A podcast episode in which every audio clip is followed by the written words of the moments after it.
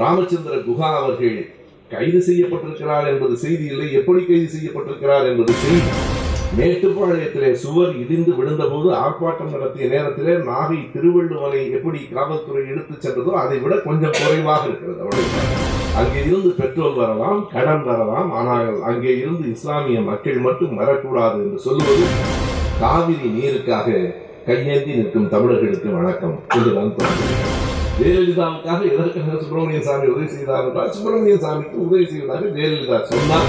புதிதாக இன்றைக்கு குயினும் தலைவியுமாக வந்து ஒரு இரும்பு பெண்மணியாக அவரை காட்டுவதிலே எல்லோரும் மிக கவனமாக நீ எத்தனை தரம் மறைத்தாலும் எத்தனை படகுகளை மறுத்தாலும் வள்ளுவரின் சிலையும் எங்கள் தமிழரின் வாழ்வும் உயர்ந்தது ரிக்ஷாக்காரராக நடித்தவருக்கு வாக்களித்தது கூட குற்றமில்லை. ரிக்ஷாக்காரரோடு சேர்ந்து நடித்தவருக்கெல்லாம் திருவாழ்ந்த வாரியாரை பூணூல் போட்ட ஒரு பார்ப்பாலும் காலில் விழுந்து கும்பிட்டதை நான் பார்த்தது. பாருங்க முரசொலி என்னை பார்த்து பயப்படுகிறது. என்னடா உன்னை பார்த்து பயப்படுற இடத்துல திமுக பல்கலைக்கழகம் இல்லை. எந்த செய்தியும் வெளியே வராமல் பார்த்துக் கொள்ளுகிறார். உச்ச நீதிமன்றம் தீர்ப்பளித்தது. ஜெயலலிதா முதலமைச்சராக பொறுப்பேற்றது. செல்லார்.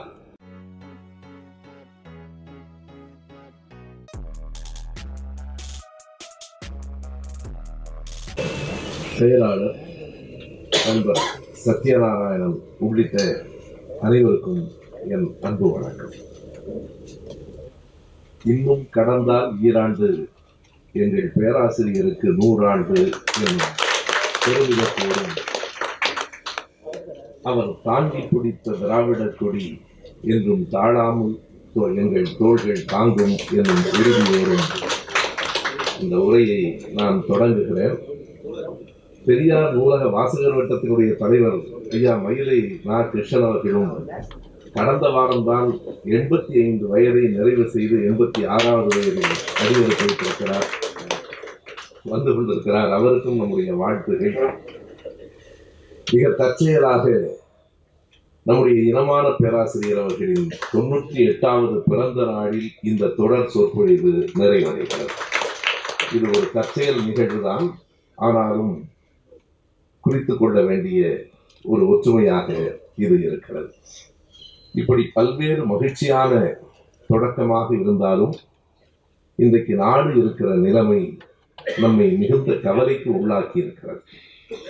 இன்றைய பொழிவில் வாஜ்பாய் அவர்களினுடைய அரசில் பங்கேற்று வாஜ்பாய் அரசிலிருந்து நாம் விலகி கொள்வது வரையிலான காலகட்டம் மட்டுமே இன்றைய தொடராக அமையும். அதுதான் தலைவர் அவர்கள் எழுதியிருக்கிற நெஞ்சுக்கு நீதியினுடைய ஆறாவது வாரம் இங்கே நண்பர் சேரன் அவர்கள் பேசுகிற போது இரண்டு கோரிக்கைகளை முன்வைத்தால் இரண்டாவது கோரிக்கை பற்றி நாம் எண்ணி பார்க்கலாம். முதல் கோரிக்கை கலைஞர் எழுதாத நெஞ்சுக்கு நீதியை பற்றியும் நீங்கள் ஒரு நாள் பேச வேண்டும் என்றால் அது அத்தனை எளிதில்லை. கலைஞரே ஆறாவது தொகுதியின் முன்னுரையில் தலைவர் என்ன எழுதுகிறார் என்றால் நான் என் வரலாறு தான் எழுதத் தொடங்கினேன். அது நாட்டின் வரலாறாக விரிந்து விட்டது. எவ்வளவு பக்கங்கள் எழுதியும் நிறைவடையவில்லை. இயற்கை துணை நிற்குமானால் ஏழாவது பாகம் வரும் என்று ஐயா எழுதியிருக்கிறார். இயற்கை துணை நிற்கவில்லை. எனவே இரண்டாயிரத்தி நான்கு வரையில் தான் நெஞ்சுக்கு நீதி விரிந்து நிறைகிறது. இரண்டாயிரத்தி நான்குக்கு பிறகு பதினான்கு ஆண்டுகள் எழுதப்படாத வரலாறு இருக்கிறது. அது எழுதப்பட வேண்டிய வரலாறு. எழுதுவதற்கான தகுதி இரண்டு பேருக்கு இருக்கிறது என்று நான் கருதுகிறேன். எனவே நீங்கள் வைத்த வேண்டுகோளை நான் அந்த இரண்டு பேருக்கு வைக்கிறேன். ஐயா சண்முகநாதன் அவர்களும் ராஜமாணிக்கம் அவர்களும் சேர்ந்து எழுதினால்தான் அது உண்மையான வரலாறாக இருக்கும். அவர்கள்தான் ஐயாவின் அருகிலேயே இருந்தவர்கள். அவர்களால் தான் அதை எழுத முடியும் என்று நினைக்கிறேன்.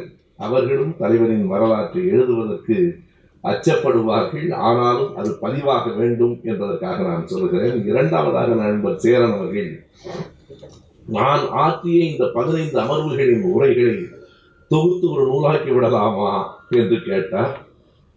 அதற்கு ஒரு தேவை இருக்கிறது. என்ன காரணம் என்றால் தலைவர் அவர்கள் எழுதியிருக்கிற ஆறு தொகுதிகளினுடைய மொத்த பக்கங்கள் நான் முதல் அமர்வில் சொன்னது போல நாலாயிரத்தி நூற்றி இருபத்தி எட்டு பக்கங்கள். நாலாயிரத்தி நூற்றி இருபத்தெட்டு பக்கங்கள் தன்னுடைய வாழ்க்கை வரலாற்றை எழுதியிருக்கிற தலைவர் வேறு யாரும் இருக்கிறார்களா என்று நமக்கு தெரியவில்லை. இல்லை என்று நான் சொல்லுவதை விட நமக்கு தெரியவில்லை என்றுதான் நான் சொல்லுகிறேன். எனவே அவ்வளவு விரிவான நூல் பற்றி நாமும் விரிவாகவே இங்கே பேசியிருக்கிறோம். இது பதினைந்தாவது அமர்வு கடந்த செப்டம்பர் மாதம் தலைவர் அவர்களின் மறைவுக்கு அடுத்த மாதம் இந்த தொடர் சொற்பொழிவு தொடங்கிட்டு கடந்த செப்டம்பர் மாதம் தொடங்கி இந்த பதினாறு மாதங்களில் தேர்தல் நடந்த அந்த ஒரே ஒரு மாதம் மட்டும் என்னால் வர இயலவில்லை. தேர்தல் சுற்றுப்பயணத்திற்கு போய்விட்டதால் பதினைந்து மாதங்கள் உரையாற்றி இருக்கிறேன் பதினைந்து அமர்வுகள் ஏறத்தாழ பதினாறு மணி நேரம் முப்பது நிமிடங்களுக்கு வரும். அதனை நூலாக தொகுத்தால் அறுநூறு எழுநூறு பக்கம் மறுபடியும் இந்த புத்தகமும் வந்து சேரும். எனவே அந்த அறுநூறு பக்கத்தை பாதிக்கு பாதியாக சுருக்கி ஏனென்றால் நான் பாதி வெளியில் பேசியிருப்பேன். அந்த புத்தகங்களை தாண்டி அந்த புத்தகத்தை தொட்டு இன்றைய நிகழ்வுகளில் பேசியிருப்பேன். ஒரு முன்னூறு பக்கங்களில் ஒரு புத்தகமாக இந்த உரையை கொண்டு வர இயன்றால் அது முழு தொகுதியையும் ஆறு தொகுதிகளையும் படிக்க நேரமில்லாதவர்களுக்கு சுருக்கமாக படித்துக்கொள்ள உதவலாம். அதே நேரத்தில் எனக்கு இன்னொரு அச்சமும் இருக்கிறது. இதை படித்துவிட்டு அதை படிக்காமல் இருக்கிறார் அவர் எழுதியிருக்கிற அந்த எழுத்துகளும் அந்த தொகுதிகளும் தான் படிக்கப்பட வேண்டியவை. எனவே இவற்றையெல்லாம் நாம் சிந்திக்கலாம். நான் தொடக்கத்திலேயே சொன்னது போல இந்த இடைப்பட்ட காலம் தொண்ணூற்றி ஒன்பது இரண்டாயிரத்தி நான்குக்கு இடைப்பட்ட காலம் அதுவும் இரண்டாயிரத்தி ஒன்று இரண்டாயிரத்தி இரண்டு இரண்டாயிரத்தி மூன்று என்கிற அந்த மூன்று ஆண்டுகள் தமிழகத்தின் மிக கொடுமையான ஆண்டுகள். எப்படி ஆயிரத்தி தொள்ளாயிரத்தி தொண்ணூற்றி ஒன்றிலிருந்து தொண்ணூற்றி ஆறு இந்தியா தமிழகம் எல்லாம் சிக்கலுக்கு உள்ளாகியிருந்ததோ அதுபோல இந்த மூன்று ஆண்டுகள் குறிப்பாக தமிழகம் பல்வேறு விதமான கொடுமைகளை அரசியல் அத்துமீறல்களை சந்தித்த ஆண்டுகள் அதை நான் படிக்கிற போதெல்லாம் எனக்கு என்ன நினைவு கூறுகிறது என்றால் இன்றைக்கு என்ன நடக்கிறதோ அதுவெல்லாம் அன்றைக்கும் நடந்திருக்கிறது. இப்போதும் கூட இன்றைக்கு நான் வருகிற போது பார்த்தேன் மிகப்பெரிய வரலாற்று அறிஞர் ராமச்சந்திர குஹா அவர்கள் கைது செய்யப்பட்டிருக்கிறார் என்பது செய்தி இல்லை. எப்படி கைது செய்யப்பட்டிருக்கிறார் என்பது செய்தி. அவர் ஒரு மிகப்பெரிய அறிவாளி.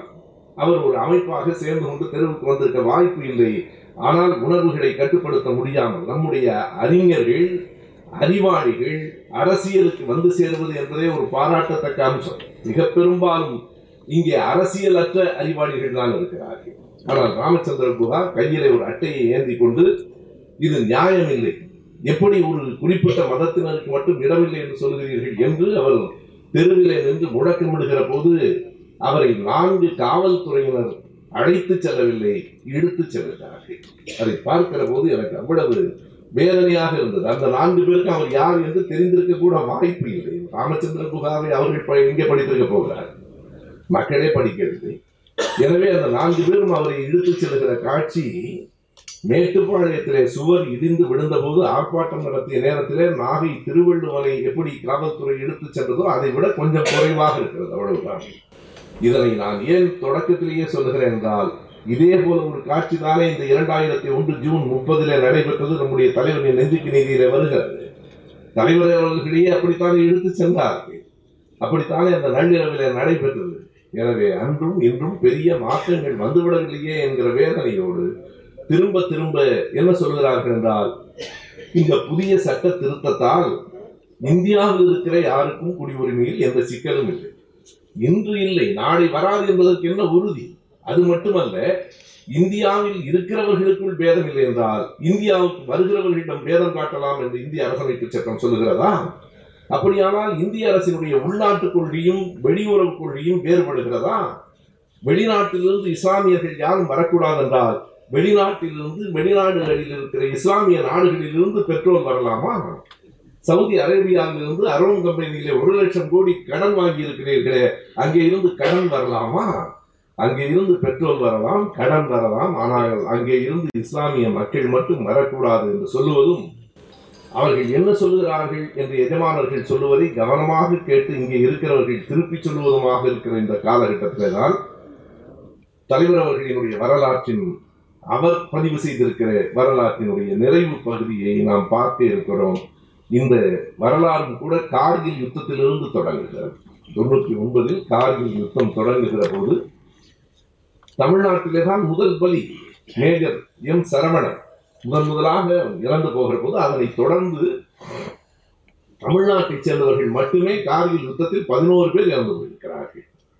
எனவே அந்த முதல் பலியாகிற எம் சரவணன் இருந்துதான் அந்த மேஜர் சரவணன் அதிலிருந்து தலைவர் தொடங்கி அந்த மரணம் இந்த நாட்டுக்கு இந்த போருக்கு நாம் ஏதாவது செய்ய வேண்டும் என்கிற எண்ணத்தை உருவாக்கி மற்ற மாநிலங்களெல்லாம் கூட செய்யாத கட்டத்தில் தமிழகம்தான் நம்முடைய தலைவர் கலைஞர் அவர்களினுடைய அரசுதான்.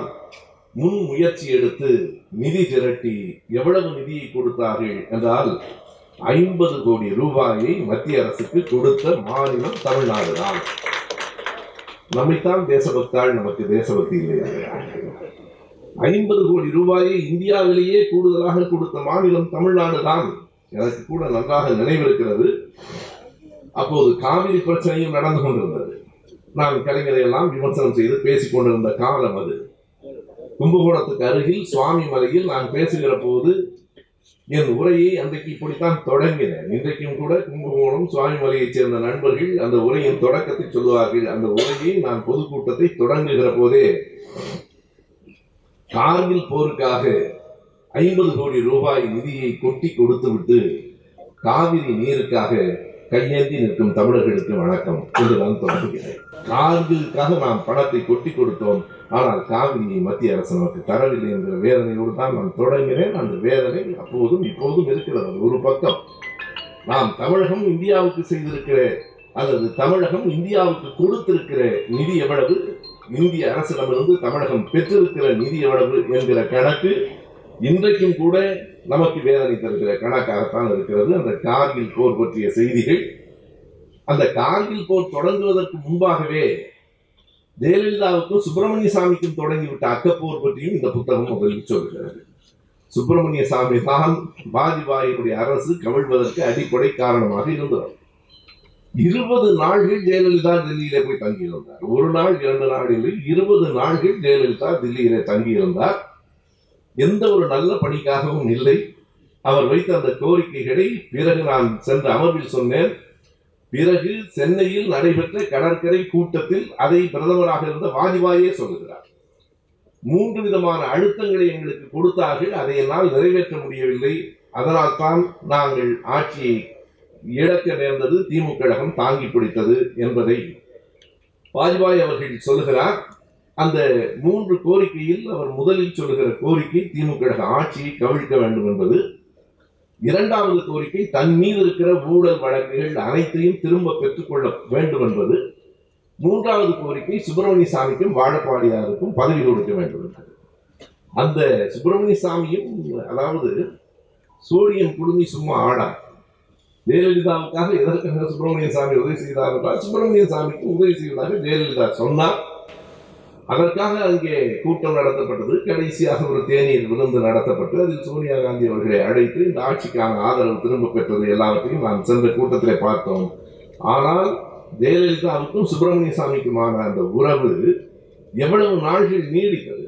அது எப்படி முடிந்து போனது என்பதை சூசாமியினுடைய அறிக்கையை அப்படியே எடுத்து நெஞ்சுக்கு நீதியிலே தலைவர் கொடுத்திருக்கிறார். இவையெல்லாம் ஆவணங்கள் நீங்கள் எப்படி இந்த அம்மையார் நடந்து கொண்டால் இவர்கள் எப்படி தன்னலத்தோடு எல்லோரும் இயங்கினார்கள் என்பதையெல்லாம் ஆவணமாக பதிவு செய்திருக்கிறார். அந்த ஆவணத்திலே என்ன சுப்பிரமணிய சுவாமி சொல்கிறார் என்றால் எனக்கு எவ்வளவோ உறுதிமொழிகளை ஜெயலலிதா கொடுத்தார் ஒன்றை கூட காப்பாற்றவில்லை. கடைசியாக எனக்கு மதுரையில் நாடாளுமன்ற தொகுதியில் போட்டியிடுவதற்கு ஒரு வாய்ப்பு தருவதாக சொன்னார் அதையும் தரவில்லை. எனவே இவர்களுக்கு இடையிலான ஒப்பந்தம் எந்த நாட்டு நலன் கருதியுமானது இல்லை. சொந்த லாபம் கருதியது என்பதை அந்த அறிக்கை அப்படியே சொல்லும். நான் நானாக அந்த தேநீர் வந்து ஏற்பாடு செய்யவில்லை. ஜெயலலிதா தான் ஏற்பாடு செய்ய சொன்னார் என்று சொல்லுகிறார். ஜெயலலிதாவினுடைய பல்வேறு விதமான குணங்களை மறைத்துவிட்டு இன்றைக்கு குவீன் திரைப்படங்கள் ஓடுகின்றன. புதிதாக இன்றைக்கு குவீனும் தலைவியுமாக வந்து ஒரு இரும்பு பெண்மணியாக அவரை காட்டுவதிலே எல்லோரும் மிக கவனமாக அக்கறை எடுத்துக் கொண்டிருக்கிறார்கள். இந்த செய்திகள் எல்லாம் படித்தால்தான் அவர் யார் என்பது தெரியும். இதே பகுதியில் பின்னால் வருகிற ராமதாஸ் அவர்களின் அறிக்கையும் அதை சொல்லும். சுப்பிரமணிய சாமியும் ராமதாசும் கொஞ்சம் முன்னும் பின்னுமாக ராமதாஸ் முழுமையாக அந்த தேர்தலில் அதிமுகவை ஜெயலலிதாவை ஆதரித்தார். இருபத்தி ஏழு இடங்களில் சட்டமன்ற தேர்தலில் அவர் போட்டியிடுவதற்கு பெற்றார் இரண்டாயிரத்தி ஒன்றில். ஆனால் அதற்கு பிறகு கலைஞர் கைது செய்யப்பட்டு சிறையில் இருந்த நேரத்தில் டாக்டர் ராமதாஸ் அவர்கள் அவரை சிறையில் போய் பார்த்தார். இந்த ஜூன் முப்பது மிக கொடூரமான ஒரு நாள். அந்த நாள் பலரை மாற்றியது. இன்னமும் வெளிப்படையாக ஒரு பதிவை இந்த இடத்திலே நான் வைக்க வேண்டும் என்றால் ஏறத்தாழ ஆயிரத்தி தொள்ளாயிரத்தி தொண்ணூறுகளிலிருந்து திமுகவுக்கு எதிராக விமர்சனம் செய்து கொண்டிருந்த என்னை போன்றவர்களுக்கு கூட ஒரு மாற்றத்தை இங்கே நடந்து கொண்டிருக்கிற இந்த பாசிச ஆட்சியை விட தலைவர் கலைஞர் இந்த நாட்டுக்கு எவ்வளவு செய்திருக்கிறார்? அவருக்கு இப்படி ஒரு கொடுமை நேர்கிறது என்றால் அவருக்கே நேர்கிறது என்றால் மற்றவர்களுக்கெல்லாம் என்ன ஆகும் என்கிற எண்ணத்தை விதைத்த நாள் எப்போதும். தீமையிலும் ஒரு நன்மை உண்டு. நீங்கள் ஒரு திரைப்பட பாடல் கூட உண்டு. செருப்பு போடுகிற போதெல்லாம் குத்திய முள்ளுக்கு நன்றி சொல் என்று ஒரு பாட்டு. முள் குத்தாமல் இருந்திருந்தால் செருப்பே போட்டிருக்க மாட்டோம். அதனாலே அப்படி ராமதாஸ் அவர்கள் சிறையில வந்து பார்த்தார். அதுவே தான் மூப்பனார். மூப்பனார் தொண்ணூத்தி ஆறுல நம்மோடு இருந்தார். பிறகு விலகி நின்றார். அதற்கு பிறகு இரண்டாயிரத்தி ஒன்று தேர்தலில் முழுக்க ஜெயலலிதாவை ஆதரித்தார்.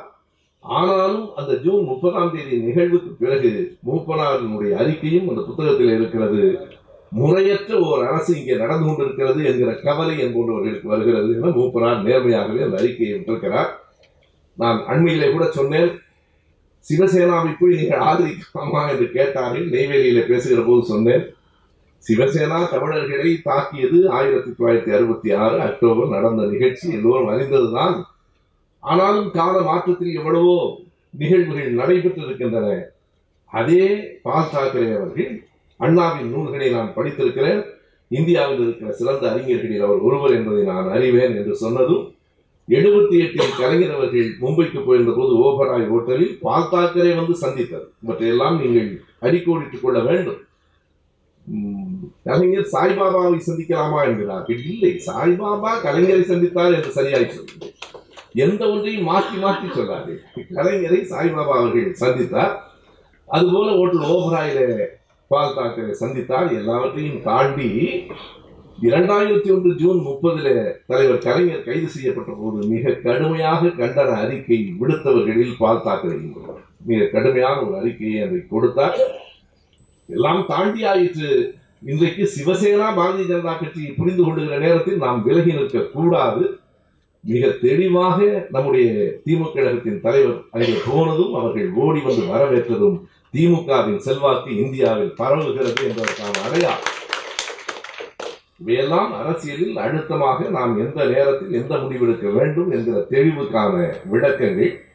எனவே அந்த ஜூன் முப்பதில் மூப்பனார் அவர்களும் கடுமையாக அறிக்கை கொடுத்தார். டாக்டர் ராமதாஸ் சிறையிலேயே வந்து பார்த்தார் என்கிற ஒரே காரணத்துக்காக அந்த அம்மா என்ன செய்தார் என்றால் ராமதாசினுடைய அடிமடியில் கை வைத்து விட்டார். வேறொன்றும் இல்லை ராமதாஸ் அவருடைய மகனுக்கு ஒரு தில்லி மாநிலங்களவையில் ஒரு இடம் வேண்டும் என்பதுதான் அவருடைய கோரிக்கை.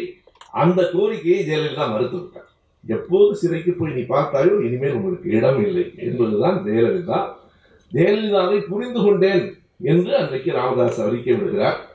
மறுபடியும் தவறாக புரிந்து கொண்டு அங்கே போகிறார். ஒரு முறைதான் ஒருவர் புரிந்து கொள்ளலாம்.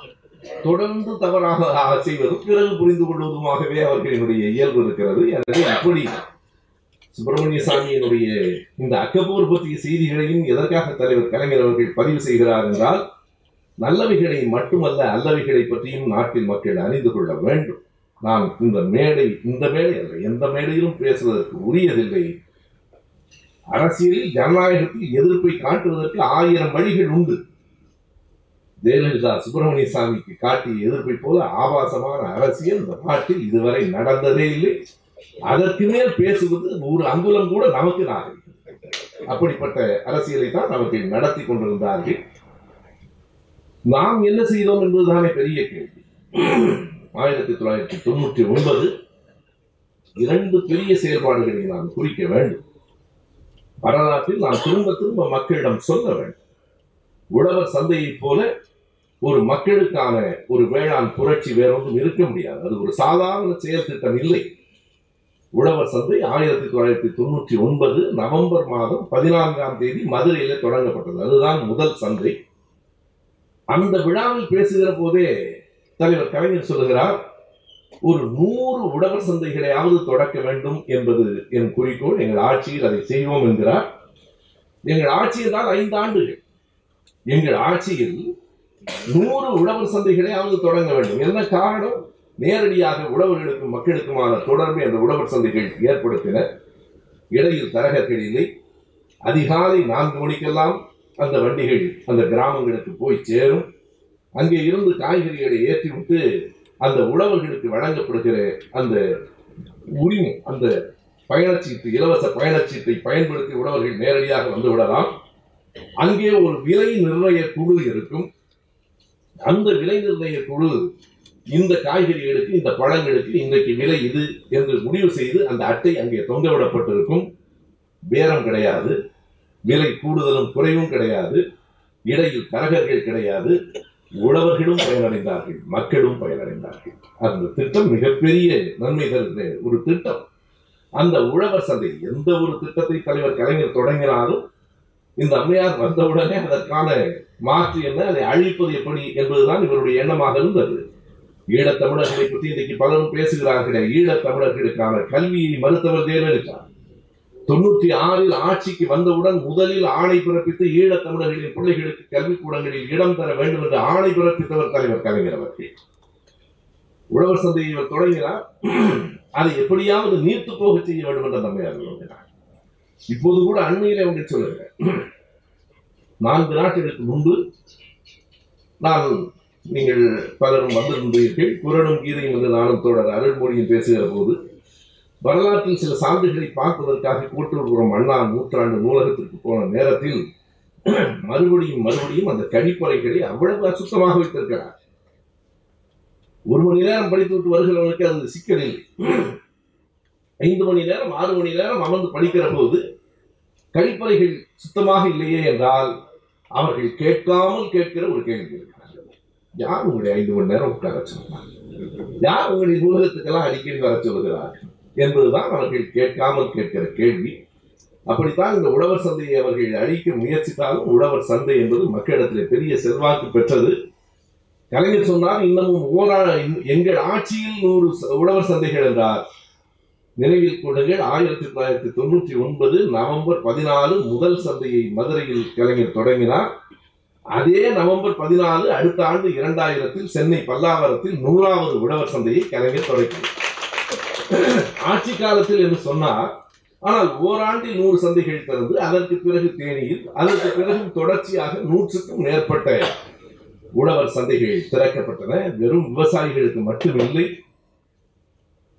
தொழில் சார்ந்து எந்த அளவுக்கு திமுக கழகம் ஆட்சியிலே மக்களுக்கு நன்மை செய்திருக்கிறது என்பதை நாம் சொல்ல வேண்டியதில்லை. நாம் சொன்னால் கட்சி சார்போடு சொல்லுகிறோம் என்று கருதுவார்கள். இந்திய பொருளாதார கண்காணிப்பு மையம் விடுத்திருக்கிற அறிக்கை. அந்த அறிக்கை அந்த புத்தகத்திலே அப்படியே இருக்கிறது. நம்முடைய மக்களிடம் பேசுகிற பேச்சாளர்கள் எல்லோருக்கும் இந்த ஆவணங்கள் மிகச்சரியாக பயன்படும். இந்திய பொருளாதார கண்காணிப்பு மையம் ஒரு தகவலை தந்திருக்கிறது. ஆயிரத்தி தொள்ளாயிரத்தி தொண்ணூற்றி ஆறுக்கு பிறகு இரண்டாயிரத்துக்கு இடைப்பட்ட அந்த நான்காண்டு காலத்தில் இந்தியாவிலேயே பொருளாதாரத்தில் தமிழகம் எப்படி முன்னேறி இருக்கிறது என்கிற புள்ளி வளத்தை தந்திருக்கிறது. ஒரு லட்சத்தி அறுபதாயிரத்தி முன்னூற்றி ஐம்பத்தி நாலு கோடி ரூபாய் முதலீடு தமிழ்நாட்டில் செய்யப்பட்டிருக்கிறது. ஒரு லட்சத்தி அறுபத்தாயிரத்தி முன்னூற்றி ஐம்பத்தி நாலு கோடி எதற்காக இந்த எண்ணை சொல்லுகிறேன் என்றால் ஒரு லட்சத்தி எழுபத்தி ஆறாயிரம் என்று ஒரு பொய்யான எண்ணை சொல்லிக் கொண்டிருந்தார்களே ஒரு லட்சத்தி அறுபதாயிரத்தி முன்னூற்றி ஐம்பத்தி நாலு என்கிற உண்மையான எண்ணை நாம் சொல்ல வேண்டும் இல்லையா? அது தமிழ்நாட்டை ஐந்தாவது இடத்திலிருந்து முதலாவது இடத்திற்கு கொண்டு வந்த ஆண்டு மராத்தியம்தான் தொடர்ந்து முதலிடத்தில் இருந்தது. மராத்தியம்தான் பொருளாதாரத்தில் தொழில்துறையில் முதலிடத்தில் இருந்தது. ஆனால் இரண்டாயிரத்தில் அந்த கண்காணிப்பு மையம் சொல்லுகிறது மராத்தியத்தினுடைய அந்நிய தொழில் முதலீட்டை விட தமிழ்நாடு இருநூற்றி முப்பத்தி நான்கு கோடி ரூபாய் கூடுதலாக முதலீட்டிற்கு உள்ளாகி இருக்கிறது. எனவே ஒரு தொழில் வளர்ச்சி திரும்ப திரும்ப இந்த ஐம்பது ஆண்டுகளில் தமிழ்நாடு பின்தங்கிவிட்டது விட்டது விட்டது என்கிற பாட்டை திரும்ப திரும்ப பாடிக்கொண்டிருக்கிறார்கள் ஏன் அவர்கள் திரும்ப திரும்ப சொல்லுகிறார்கள் என்றால் பொய் திரும்ப திரும்ப சொல்லுகிற போது உண்மையாகிவிடும் என்று கருதுகிறார்கள். நம் பக்கத்தில் இருக்கிற குறை உண்மையை திரும்ப திரும்ப சொல்ல நீங்கள் ஏற்கனவே சொல்லிவிட்டு நான் எனக்கு தெரியும் நான் ஏற்கனவே பேசிய சில செய்திகளை கூட திரும்ப திரும்ப சொல்வதற்கு காரணம் உண்மைகளை அப்படி சொல்லியாக வேண்டும். பொய்களே அப்படி வளம் வருகிற போது உண்மைகள் சொல்லப்பட்டாக வேண்டும். எனவே அப்படி அந்த தொழில்துறையினுடைய வளர்ச்சியை தாண்டி நாம் யாரும் மறக்க முடியாத இன்றைக்கு வரைக்கும் நம்முடைய பிள்ளைகள் எல்லாம் பெரும் பயன்பெற்றுக் கொண்டிருக்கிறார்கள் என்றால் தரமணியில் இருக்கிற டைடல் பார்க் ஒரு காரணம். டைடல் பார்க்குக்கு முதலில் ஏழு ஏக்கர் நிலம் ஒதுக்குவது என்று முடிவு செய்து அதற்கான தேவைகள் கூடிக்கொண்டே போகிற போது நிறுவனங்கள் அதற்கான விண்ணப்பங்களை கொண்டு வருகிற போது இதற்கு மேல் இடமில்லை என்று சொல்லிவிடலாமா என்கிற நேரத்தில் முதலமைச்சராக இருக்கிற கலைஞர் சொல்கிறார் இல்லை இது ஒரு பெரிய தொழில் வளர்ச்சிக்கு உதவும் நம்முடைய பிள்ளைகளுக்கு உதவும். எனவே இடத்தை இன்னும் கொஞ்சம் உயர்த்துங்கள். ஏழு ஏக்கரை எட்டு ஏக்கர் ஆக்குங்கள்.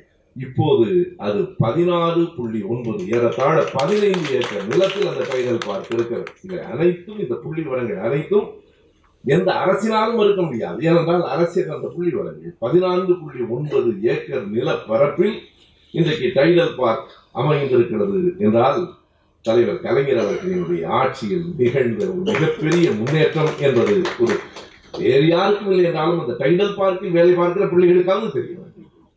பெரும்பாலும் அவர்களுக்கு தான் தெரியவில்லை அங்கே இருந்து கொண்டுதான் நமக்கு எதிரான மீன்ஸ் எல்லாம் வருகிறது.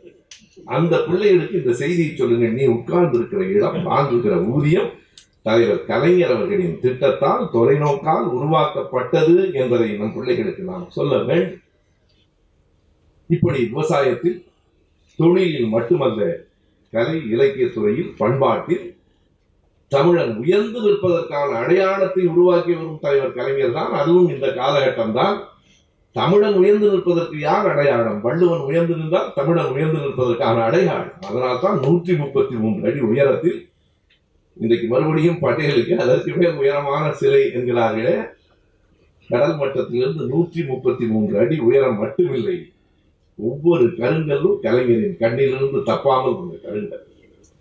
மொத்தம் படிக்கிற போது எனக்கு வியப்பாக இருக்கிறது.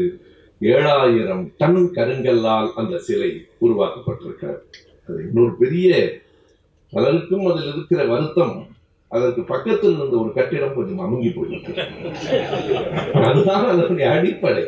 நீங்கள் வள்ளுவர் உயர்ந்த பிறகு அந்த தியான மண்டபம் அதாவது அவர் எந்த கோட்டையும் அழிக்கவில்லை பக்கத்தில் ஒரு உயரமான கோடு அவ்வளவுதான். இந்த கோடு தானாக சின்ன கோடு ஆகிறது. அதற்கு அவர் என்ன செய்வார்? இன்றைக்கு நீங்கள் கன்னியாகுமரிக்கு போனால் விவேகானந்தர் பாறைக்கு தினமும் படகுகள் போகும். ஆனால் வள்ளுவரை பார்ப்பதற்கு வாரத்தில் பாதி நாள் படகுகள் போகாது. கேட்டால் அலை அடிக்கிறது என்றார்கள் அலை அங்கே அடிக்கவில்லையா? அங்கே அலை அமைதியாக இருக்கிறதா? எனவே நீ எத்தனை தரம் மறைத்தாலும் எத்தனை படகுகளை மறுத்தாலும் வள்ளுவரின் சிலையும் எங்கள் தமிழரின் வாழ்வும் உயர்ந்து நிற்கும். உங்களால் அவ்வளவு உயரத்தை உங்களால் படகுகளால் மறைத்து விட முடியாது. நாங்கள் அருகில் சென்று பார்க்கவில்லை என்றாலும் எங்கிருந்து பார்த்தாலும் எங்களுக்கு வள்ளுவன் சிலை தெரியும். வள்ளுவன் சிலை பார்க்கிற போதெல்லாம் எங்களுக்கு கலைஞரின் முகம் தெரியும். ஒன்று ஒன்று இரண்டாயிரம். ஜனவரி மாதம் முதல் தேதி இரண்டாயிரம் ஆண்டு ஒரு புத்தாண்டு ஒரு புதிய நூற்றாண்டு வள்ளுவர் சிலையோடு தொடங்கிற்று. இந்த இடத்தில் இன்னொரு செய்தி அதையும் கலைஞர் அவர்கள் எழுதுகிறார். அது தொண்ணூத்தி ஒன்பது நவம்பரில் முடிவு செய்து தொண்ணூத்தி ஒன்பது டிசம்பரில் இறுதியில் வைக்கப்பட்ட சிலை அல்ல. எப்போது அதற்கான திட்டத்தை நான் உருவாக்கினேன் எப்போது அமைச்சரவையில் அதை முன்வைத்தேன்? என்று அவர் சொல்லுகிற போது அந்த தேதிகளை பார்த்தால் வியப்பாக இருக்கிறது. ஆயிரத்தி தொள்ளாயிரத்தி எழுபத்தி ஐந்து டிசம்பர் முப்பத்தி ஒன்று. ஆயிரத்தி தொள்ளாயிரத்தி எழுபத்தி ஐந்து டிசம்பர் முப்பத்தி ஒன்று அமைச்சரவை கூட்டத்தில் கலைஞர் அந்த திட்டத்தை வைத்திருக்கிறார். ஏன் நிறைவேற்றவில்லை? எல்லோருக்கும் தெரியும். எழுபத்தி ஆறு ஜனவரியில் ஆட்சி கலைக்கப்பட்டு விட்டது. ஆனால் அதற்கு பிறகும் கலைஞர் மறக்கவில்லை. மறுபடியும் அடிக்கல் இப்போது நாட்டப்படுகிறது. பதிமூன்று ஆண்டுகள் நாம் ஆட்சியில் இல்லை. மீண்டும் ஆட்சிக்கு வந்தவுடனே ஆயிரத்தி தொள்ளாயிரத்தி எண்பத்தி ஒன்பதில் அடிக்கல் நாட்டப்பட்டது. எழுபத்தி ஐந்தில் திட்டமிடப்பட்டது. எண்பத்தி ஒன்பதில் அடிக்கல் நாட்டப்பட்டது. வேலைகள் தொடங்கப்பட்டன. நிதி ஒதுக்கப்பட்டது. மறுபடியும் ஆட்சி கலைக்கப்பட்டது. மறுபடியும் ஆட்சியை கலைத்து விட்டார். அதனால் முடியவில்லை. எனவே இது முடியாமல் போகும் என்றல்ல எண்ணிய எண்ணியாக எழுதுவர். எண்ணியர் திண்ணியராக பெறேன் என்கிற வள்ளுவரின் குரலே கலைஞருக்கான ஊக்கமாக இருந்திருக்க கூடும் மறுபடியும் காத்திருந்து தொண்ணூற்றி ஆறில் ஆட்சி வந்ததற்கு பிறகு ஒருவேளை கலைஞர் இப்படி சிந்தித்திருக்கலாம். ஒரு மறக்க முடியாத நாளை தேர்ந்தெடுக்க வேண்டும் இல்லையா இரண்டாயிரம் ஆண்டு தொடங்குகிற ஜனவரி முதல் நாளில் அதை வைக்கலாம் என்று முடிவு செய்து எழுபத்தி ஐந்தில் திட்டமிட்டு எண்பத்தி ஒன்பதில் அடிக்கல் நாட்டி இரண்டாயிரம் ஜனவரி ஒன்றில் அந்த வள்ளுவன் சிலை ஓங்கி உயர்ந்து நிற்கிறது. இவை எல்லாம் எல்லா துறையும் வேளாண் துறையில் தொழில்துறையில் பண்பாட்டுத் துறையில் என ஒவ்வொரு துறையிலும் இந்த நாட்டுக்கும் மக்களுக்கும் தன்னை அர்ப்பணித்துக் கொண்டவராக தலைவராக இருந்திருக்கிறார். அவர் செய்த மிகப்பெரிய செயல் இவற்றையெல்லாம் பதிவு செய்து விட்டு போனது. பதிவு செய்த பிறகு இந்த நாடு மறந்து விட்டது. இரண்டாயிரத்தி ஒன்றிலே தேர்தலில் தோல்வி வருகிற போது கேட்கிறார்கள் ஏன் நீங்கள் இந்த தேர்தலில் தோல்வி அடைந்தீர்கள்? ஏன் உங்கள் உங்களுக்கு மக்கள் வாக்களிக்கவில்லை? கலைஞர் சொல்கிற விடை இதுதான்.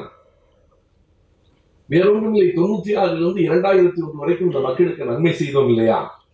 அதற்கு ஒரு பரிசு கொடுத்திருக்கிறார்கள் அவ்வளவுதான். அதற்கு மக்கள் கொடுத்த பரிசு தொண்ணூத்தி ஆறிலிருந்து இரண்டாயிரம் அவருடைய நான் ஒவ்வொரு கூட்டத்திலும் அவருடைய விடைகளில் இருக்கிற கூர்மையை நயத்தை ஒவ்வொரு கூட்டத்திலும் இடையில் சொல்லியிருக்கிறேன். கோவாவுக்கு ஒரு முறை கலைஞர் போயிருக்கிறார். வீரப்பன் பிரச்சனை உச்சத்தில் இருக்கிறது. அப்போது நிருபர்கள் கேட்கிறார்கள் இன்றைக்கு முதலமைச்சர் ஒரு அறிக்கை விட்டிருக்கிறார். அவர் முதலமைச்சர் அல்ல ஜெயலலிதா ஒரு அறிக்கை விட்டிருக்கிறாரு. நீங்கள் கோவாவுக்கு வந்திருப்பது வீரப்பனை சந்திப்பதற்காக என்று அறிக்கை விட்டிருக்கிறார். வீரப்பனுக்கும் கோவாவுக்கு என்ன தொடர்பு? வீரப்பனை சந்திப்பதாக இருந்தால் எனக்கோ நீங்கள் அதற்கு கலைஞர் சொன்ன பதிலை போல ஒரு பதிலை பொருத்தமாக வேறு யாரும் சொல்ல முடியாது. நீங்கள் கோவாவுக்கு வந்திருப்பது வீரப்பனை சந்திப்பதற்காக என்று ஜெயலலிதா அறிக்கை விட்டிருக்கிறாரே. இல்லை இல்லை தவறாக சொல்கிறார். நான் பின்லேடனை சந்திக்கிறேன் நீ சொல்றது சொல்றாரு. என்ன வீரப்பன்? பின்லேடனை சந்திக்க வந்திருக்கிறேன் சொன்னார். எனவே அப்படி ஒவ்வொரு கட்டத்திலும் எல்லா இடங்களிலும் எவ்வளவுதான் மக்களுக்கு நன்மை செய்தாலும் மக்கள் சில வேலைகளில் மறந்து போகிறார்கள். நான் பல கூட்டங்களில் சொல்லியிருக்கிறேன். கைரிச்சா எடுத்துக் கொண்டிருந்தவனை பார்த்து கவலைப்பட்டு மனிதனை வைத்து மனிதன் எடுக்கலாமா என நினைத்து அந்த சைக்கிள் ரிக்ஷாவை கொடுத்தவர் தலைவர் கலைஞர் அவர்கள் தான். இன்றைக்கு கூட நான் பார்த்தேன் தலைவர் கொடுத்த அந்த கண்மொழி திட்டம் இருக்கிறதே. இன்று வரையில் கிராமத்தில் எத்தனை மக்களுக்கு பயன்படுகிறது என்கிற ஒரு புள்ளி விவரத்தை நான் இன்னொரு இதழில் படித்தேன். அதுபோல கை ரிக்ஷாவை ஒழித்து சைக்கிள் ரிக்ஷாவை மிதிவண்டியை கலைஞர் கொடுத்தார். ஆனால் அந்த ரிக்ஷா இருக்கிற நண்பர்கள் கூட தேர்தல் வருகிற போது இவரை மறந்துவிட்டு ரிக்ஷாக்காரராக நடித்தவருக்கு வாக்களித்தார். ரிக்ஷாக்காரராக நடித்தவருக்கு வாக்களித்தது கூட குற்றமில்லை. ரிக்ஷாக்காரரோடு சேர்ந்து நடித்தவருக்கெல்லாம் அங்கேதான் சிக்கல் இருக்கிறது என்று நான் கூட்டங்களிலே சொல்லுவேன். அதுபோல கலைஞர் சொல்லுவார் நாங்கள் செய்த திட்டங்களுக்கெல்லாம் நன்மைகளுக்கெல்லாம் மக்கள் கொடுத்த பரிசு வேற என்ன சொல்லுவது என்று சொல்லுவார். அதற்கு இன்னொரு காரணமும் இருக்கிறது அதையும் கலைஞர் சொல்லுவார். நான் அந்த இடத்துக்கு தேர்தலுக்கு வருகிற போது சொல்லுகிறேன். தலைவர் முதலமைச்சராக இருக்கிற போதுதான் வீரப்பன் சிக்கலும் வந்தது. இரண்டாயிரம் ஜூலை திடீரென்று நடிகர் ராஜ்குமாரையும் அவருடைய உறவினர் நாகேஷ் என்பவரையும் இன்னொரு திரைப்பட உதவி தயாரிப்பாளர் நாகப்பா என்பவரையும் வீரப்பன் கடத்திவிட்டார். ஜூலை மாதம் வீரப்பன் கடத்தியதற்கு மறுநாள் ஜூலை முப்பதாம் தேதி இரண்டாயிரம் ஆண்டில் அவர் கடத்தினார். மறுநாள் காலையில் கர்நாடகத்தின் முதலமைச்சர் எஸ் எம் கிருஷ்ணா சென்னைக்கு வந்து கலைஞரை பார்த்தார். நீங்கள் சேர்ந்து நீங்கள் உதவ ஏனென்றால் அவர் தமிழகம் கர்நாடகம் என்ற இரண்டு வனங்களிலும் தான் வீரப்பன் உறவுகிறார் என்று சொல்கிற போது இரண்டு மணி நேரம் இரண்டு முதலமைச்சர்களும் பேசினார்கள். பிறகு முப்பத்தி ஒன்றாம் தேதி மதியம் பனிரெண்டரை மணிக்கு தலைவர் கலைஞர் பத்திரிகையாளர்களை சந்தித்த போது சொன்னார் நடிகர் ராஜ்குமாரை மீட்பதில் கர்நாடகத்திற்கு இணையாக முழுமையாக தமிழகம் ஒத்துழைக்கும். யாராக இருந்தாலும் நாங்கள் யார் என்று பார்க்கவில்லை. அதனை மீட்டுத் தருவதற்கு நாங்கள் ஒத்துழைப்போம் என்று சொன்ன அவர் அன்று மாலையே அறிவித்தால் நான் பேசிவிட்டேன். நக்கீரன் கோபால் காட்டுக்கு போவார். ராஜகுமாரை மீட்டு வருவார் என்று அன்றைக்கு மாலையே சொன்னார். ஆனால் அப்போது மீட்க முடியவில்லை. மூன்று முறை நான்கு முறை நக்கீரன் கோபால் அவர்கள் காட்டுக்கு போனார். காட்டை பார்த்தார் வீரப்பனை பார்த்தார். ஆனால் வீரப்பன் அனுப்ப மறுத்துவிட்டார். ஒருவேளை ராஜ்குமாருக்கும் அந்த இடம் பிடித்து போயிருக்கலாம். மகிழ்ச்சியாக உடம்புக்கரியும் அதுவுமாக ஒரு வாழ்க்கையின் போக்கு நீங்கள் எண்ணி பாருங்கள் வாழ்க்கை எந்த நேரத்திலும் எப்படியும் மாறலாம். மிக சுகமான ராஜபோக வாழ்வு வாழ்ந்து கொண்டிருந்த ராஜகுமார் நாளையிலிருந்து காட்டில் வாழப்போகிறோம் என்று கருதி இருக்க மாட்டார். ஏறத்தாழ நான்கு மாதங்கள் நவம்பரிலே தான் அவர் திரும்பவும் மீட்டு கொண்டு வரப்படுகிறார். பிறகு ஐயா நெடுமாறன் அவர்களுக்கு முதலமைச்சரிடத்தில் இருந்து அழைப்பு வருகிறது. அழைப்பு போனது என்றுதானே நான் சொல்ல வேண்டும். ஏன் அழைப்பு வருகிறது என்று சொல்கிறேன் என்றால் அப்போது ஐயா நெடுமாறன் அவர்களோடு தான் நான் இருக்கிறேன். அருகிலேயே இருக்கிறேன். அந்த செய்திகள் எனக்கு தெரியும். ஐயா நெடுமாறன் அவர்கள் பேராசிரியர் கல்யாணி புதுவையை சார்ந்த சுகுமாரன் இப்படி ஒரு குழு நக்கீரனோடு சேர்ந்து இன்னொரு பகுதியை இவர்களும் காட்டுக்கொண்டு போகிறார்கள். முதல் முறை இவர்களுக்கும் வெற்றி கிடைக்கவில்லை. இரண்டாவது முறை பேசி முடித்து இங்கே இருக்கிற சிலரை விடுதலை செய்ய வேண்டும் என்கிற வீரப்பன் கோரிக்கையை ஏற்று கடைசியாக நவம்பர் மாதம் நடிகர் ராஜ்குமாரை மீட்டுக் கொண்டு வருகிற வரையில் நாடு முழுவதும் நீங்கள் அந்த காலகட்டத்தில் செய்தித்தாள்களை எடுத்து பார்த்தால் வீரப்பனும் ராஜ்குமாரும் தான் செய்தித்தாள்கள் அனைத்திலும் நிறைந்திருப்பார்கள். அப்போது இந்த அம்மையார் ஒரு அறிக்கை விட்டார்.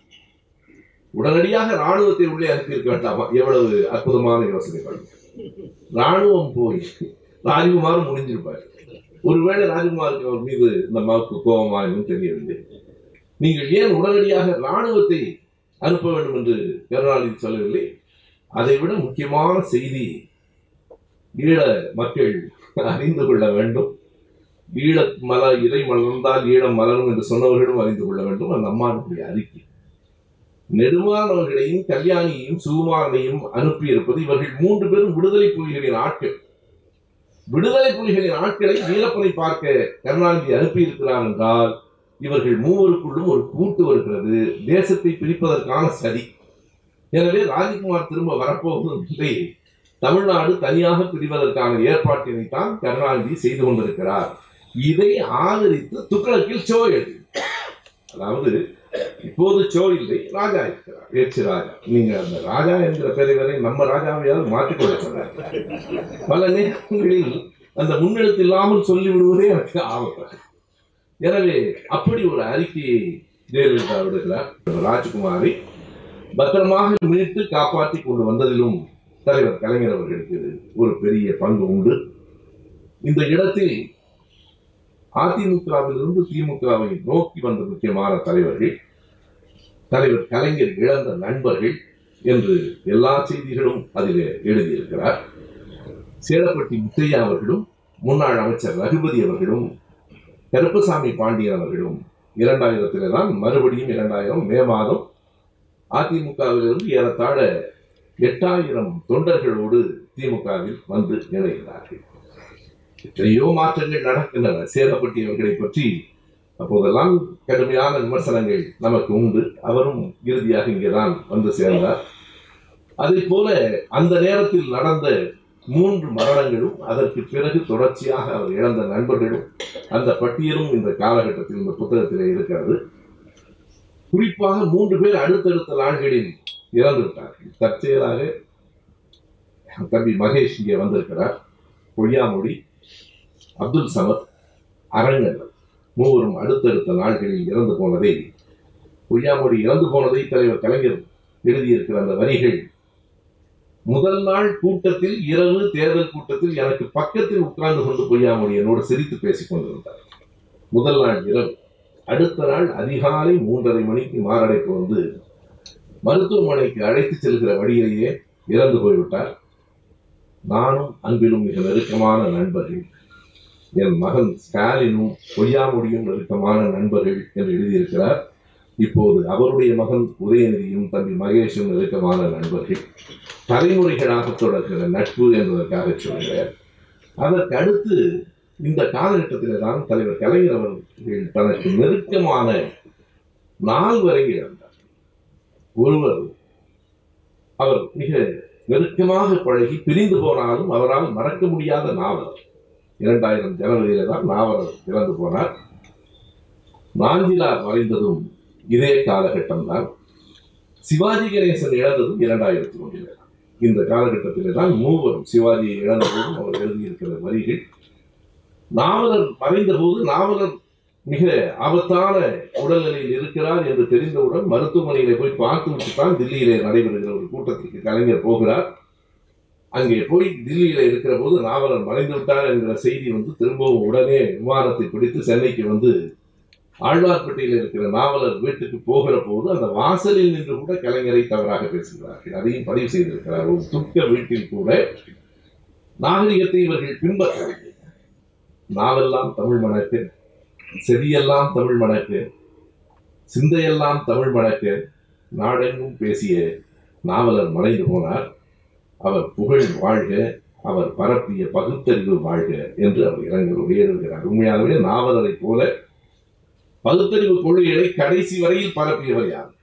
எந்த கட்சியில் எந்த இடத்தில் இருந்தாலும் இறுதி வரையில் ஒரு முழுமையான பகுத்தறிவாளராக இருந்தார் அவர் ஒரு முழு நாஸ்திகர் அதில் எந்த மறுப்பும் இல்லாமல் கடவுள் நம்பிக்கை எப்போதும் இல்லை.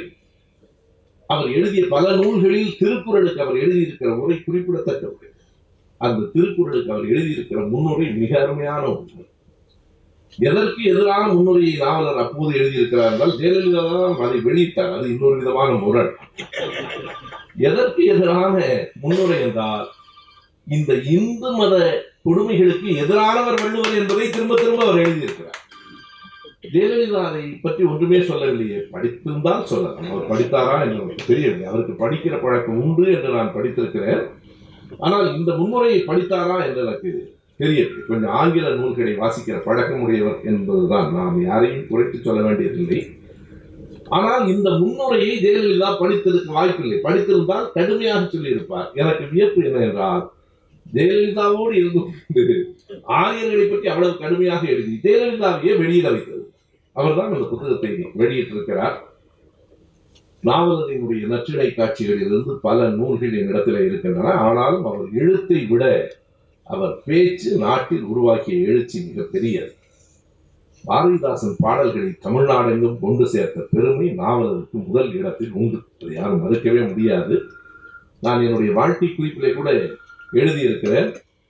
நாவலனுடைய கூட்டங்களை கேட்டு கேட்டுத்தான் நான் அப்பாவிடத்தில் எனக்கு பாரதிதாசன் கவிதை புத்தகம் ஒன்று வாங்கி தருகிறீர்களா என்று கேட்டதற்கு காரணம் நாவலர் தான் கடைசியாக எந்த கூட்டத்தில் ஒரு மணி நேரம் ஒன்றரை மணி நேரம் பேசிவிட்டு எந்த கூட்டத்தில் முடித்தாலும் எங்கள் வாழ்வும் எங்கள் வளமும் மங்காத தமிழ் என்று சங்கே முழங்கு என்று தொடங்கி மொத்த பாட்டையும் சொல்லுவார்.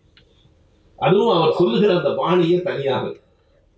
ஆகையினால்தான் கலைஞர் எழுதுகிறார் அவர் புகழ் வாழ்க அவர் பரப்பிய பகுத்தறிவு வாழ்க என்று அந்த இரங்கல் கவிதையில் எழுதுகிறார். அதே போல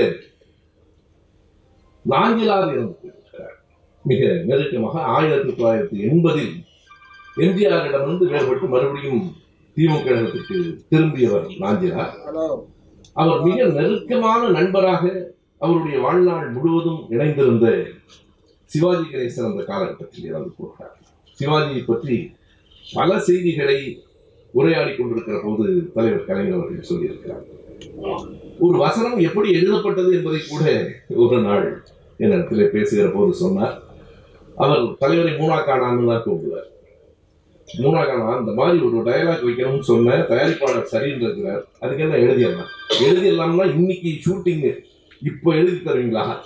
அப்போ கலைஞர் கேட்கிறார் நான் இப்போ எழுதி தந்தா நீ பேசிடுவியா? நீ எழுதி கொடுங்க நான் இப்போ பேசுகிறேன் தலைவர் சொன்னார் ஒரு மரத்தடியில உட்கார்ந்து கொண்டுதான் கதை என்று சொல்லுங்கள் என்ன கதை வேண்டுமடி பெண்ணே?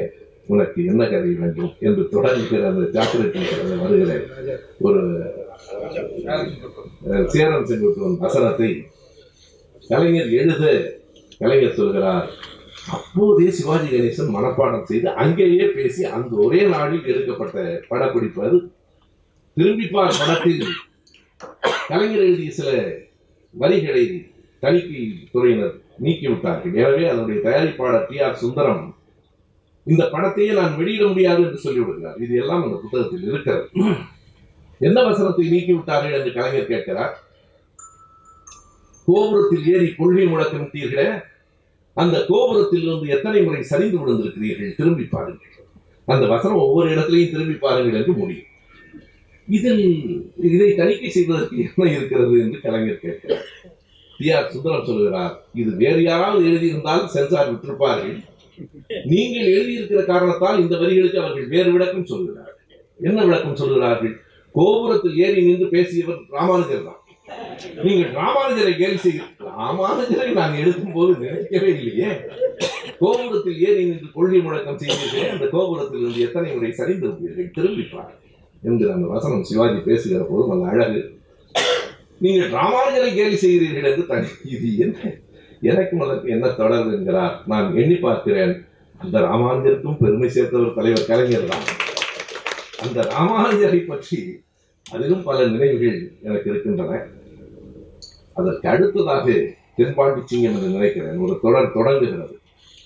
அதை கலைஞர் என்னிடத்துல எப்படி கேட்கிறார் என்றால் தென்பாண்டி சிங்கம் பார்க்கல. பார்ப்பீங்க ஏன்னா நீ ராமானுஜர் பார்க்க மாட்ட. இதுவாவது பார்க்க முடியாது அது என்ன சொல்றது நீ ராமானுஜர் பார்க்க மாட்ட. தென்பாண்டி சிங்கமாவது பார்க்குறது இல்லை நீ ராமானுஜரை அப்பப்போ பார்க்குறேன் ராமானுஜரை அதில் இருக்கிற அந்த சாதி மறுப்புக்காகத்தான் அதை எழுதுகிறேன் என்கிற செய்தியையும் அவர் சொல்லுகிறார். அப்படி பல்வேறு இடங்களில் சிவாஜி கணேசனுக்கும் அவருக்கும் இருந்த அந்த நெருக்கம் சிவாஜி இறந்து போன போது கலைஞர் எழுதியிருப்பது எல்லாவற்றையும் தாண்டி இறுதியாக இந்த தொடர் முடிகிற கட்டத்தில் இன்னமும் தேர்தல் எல்லாம் இருக்கிறது. நான் இந்த மரணங்களை பற்றி மட்டும் சொல்லிக் கொண்டு வருகிறேன். நான் அரங்கு என்று அன்போடு அழைக்கிற அரங்கண்ணல் இறந்து போனார். அரங்கண்ணலும் அவரும் அண்ணாவினுடைய படத்துக்கும் அரங்கண்ணல் வசனம் எழுதியிருக்கிறார். அதற்கு பிறகு கலைஞர் சொல்கிறார் கடைசியாக அவர் இழந்த மிகப்பெரிய இழப்பு உடல்நலம் இல்லாமல் இருந்து அமெரிக்காவுக்கு போய் மறுபடியும் இங்கே வந்து அந்த பேஸ்மேக்கர் என்கிற கருவி பொருத்தப்பட்டு எதன் மூலமும் காப்பாற்றப்படாமல் இரண்டும் காப்பாற்றப்பட இயலாமல் இரண்டாயிரத்தி மூணு நவம்பரில் தன்னுடைய மனசாட்சி என்று அவர் சொன்ன முரசொலி மாறன் இறந்து போன போது அவர் எழுதியிருக்கிற அந்த வரிகள் அவர் சொல்லுகிறார் முரசொலி மாறனும் கலைஞர் அவர்களை பற்றி என்ன எழுதுவார் என்றால் எனக்கு அகரம் கற்பித்த ஆசான் என்று எழுதுவார். அவர் அக்கா பையனும் மாமாவுமாக இருக்கலாம் ஆனாலும் நான் மாறனையும் நான் தான் வளர்த்தேன். அகரம் கற்பித்த ஆசான் என்று சொல்லுவான் மாறனை பற்றி கலைஞர் எழுதுவார். தாய் மாமன் பலருக்கு உண்டு. ஆனாலும் மாமனே தாயா இருந்தது. உனக்கு மட்டும்தான் தாய் மாமன் பலருக்கு உண்டு. ஆனாலும் மாமனே தாயா இருந்தது. உனக்கு மட்டும்தானே என்று எழுதுவார். எனவே இப்படி அந்த மரணங்கள் அவருடைய ஒவ்வொரு செயலுக்கும் எழுப்பப்பட்ட விமர்சனங்கள் அதற்கு தலைவர் கலைஞர் அவர்கள் சொன்ன விடை வேலூருக்கு போகிற போது திருமாந்தவாரியாரின் மணிமண்டபத்தை கலைஞர் திறந்து வைக்கிறார். நீங்கள் கலைஞர் ஆட்சியில பார்த்தால் எதிர் கருத்துடையவர்கள் எதிர் தத்துவத்தை ஏற்றுக்கொண்டவர்கள் எதிர்கட்சியில இருந்தவர்கள் எல்லோருமே மதிக்கப்பட்டிருக்கிறார்கள். கக்கனுக்கு நினைவிடத்தை யார் செய்தார் யார் உருவாக்கி கக்கன் என்ன திமுக கழகத்தை சார்ந்தவரா? திருவாரந்த வாரியாருக்கு கலைஞர் மணிமண்டபம் திறக்கிற போது ஒரு விமர்சனம் வருகிறது. கலைஞருக்கு திருவாரந்த வாரியாருக்கு நீங்கள் மணிமண்டபம் திறக்கலாமா? அவர் சொல்லுகிறார் நான் உட்கார்ந்திருக்கிற இந்த மேடையிலே என்ன எழுதி வைக்கப்பட்டிருக்கிறது என்றால் குருவே மேலானவர் குருவே தத்துவம் குருவே எல்லாம் என்று எழுதியிருக்கிறது. திருவானந்தவாதியாருக்கு குரு யாரும் எனக்கு தெரியாது. எனக்கு குரு பெரியார் தான் குருவே பெரியவர் குருவே தத்துவம் பெரியார் தான் எனக்கு வழிகாட்டி. அது மட்டுமில்லை இன்னொரு காரணத்தை கலைஞர் சொல்கிறார். திருவானந்தவாதியாரை நீ ஏன் பாராட்டுகிறாய்? என்று கேட்கிறார்கள். திருவானந்தவரியாருக்கு ஏன் மணிமண்டபம் திறக்கிறாய் என்கிறார்கள்? அவர் ஆன்மீகத்தை சார்ந்த பெரியவர் இல்லையா என்கிறார்கள். இருக்கட்டும் ஆன்மீக துறையில் இருந்தாலும் அவர் தமிழர் இல்லையா என்று கேட்கிறார். அடிப்படை எங்கே இருக்கிறது என்றால் ஐயா பெரியார் குன்றக்குடி அடிகளாரை ஏன் ஆதரித்தார் என்பதை பார்த்தால் விடை அங்கேயும் இங்கேயும் கிடைக்கும். நீங்கள் எண்ணி பார்க்கலாம். நானே சில கூட்டங்களில் பேசியிருக்கிறேன்.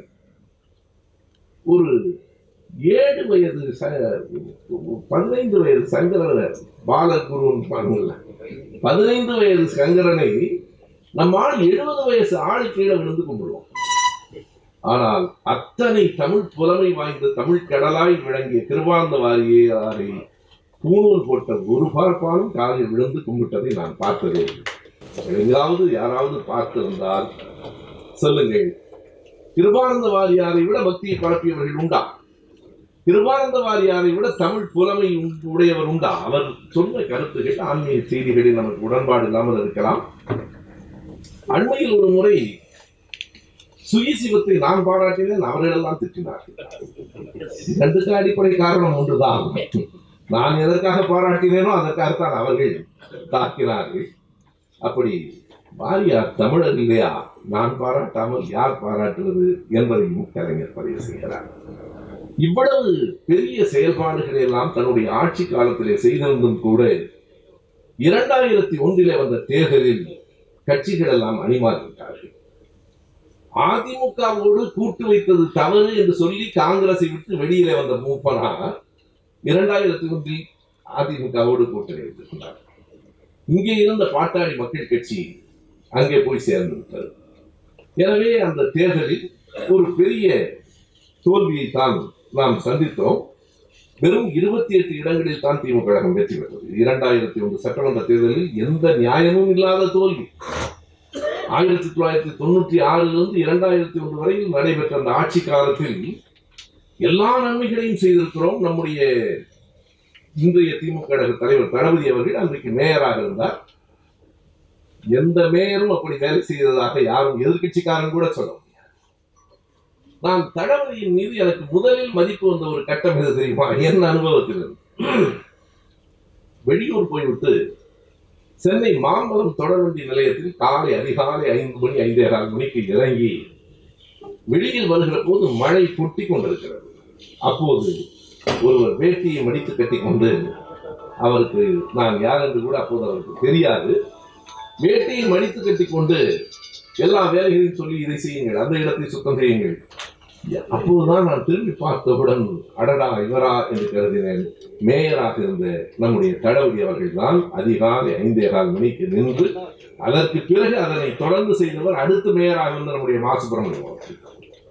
மேயர்களாக தலைவர் தான் இரண்டு முறையும் மேயராக தேர்ந்தெடுக்கப்பட்டார். எனவே முதலமைச்சராக இருந்த கலைஞரும் சரி மேயராக இருந்த நம்முடைய தளபதியும் சரி மக்களுக்கு எல்லா நன்மைகளையும் செய்ததற்கு பிறகு நாம் ஏன் வெறும் இருபத்தி எட்டு இடங்களை பெற்றோம்?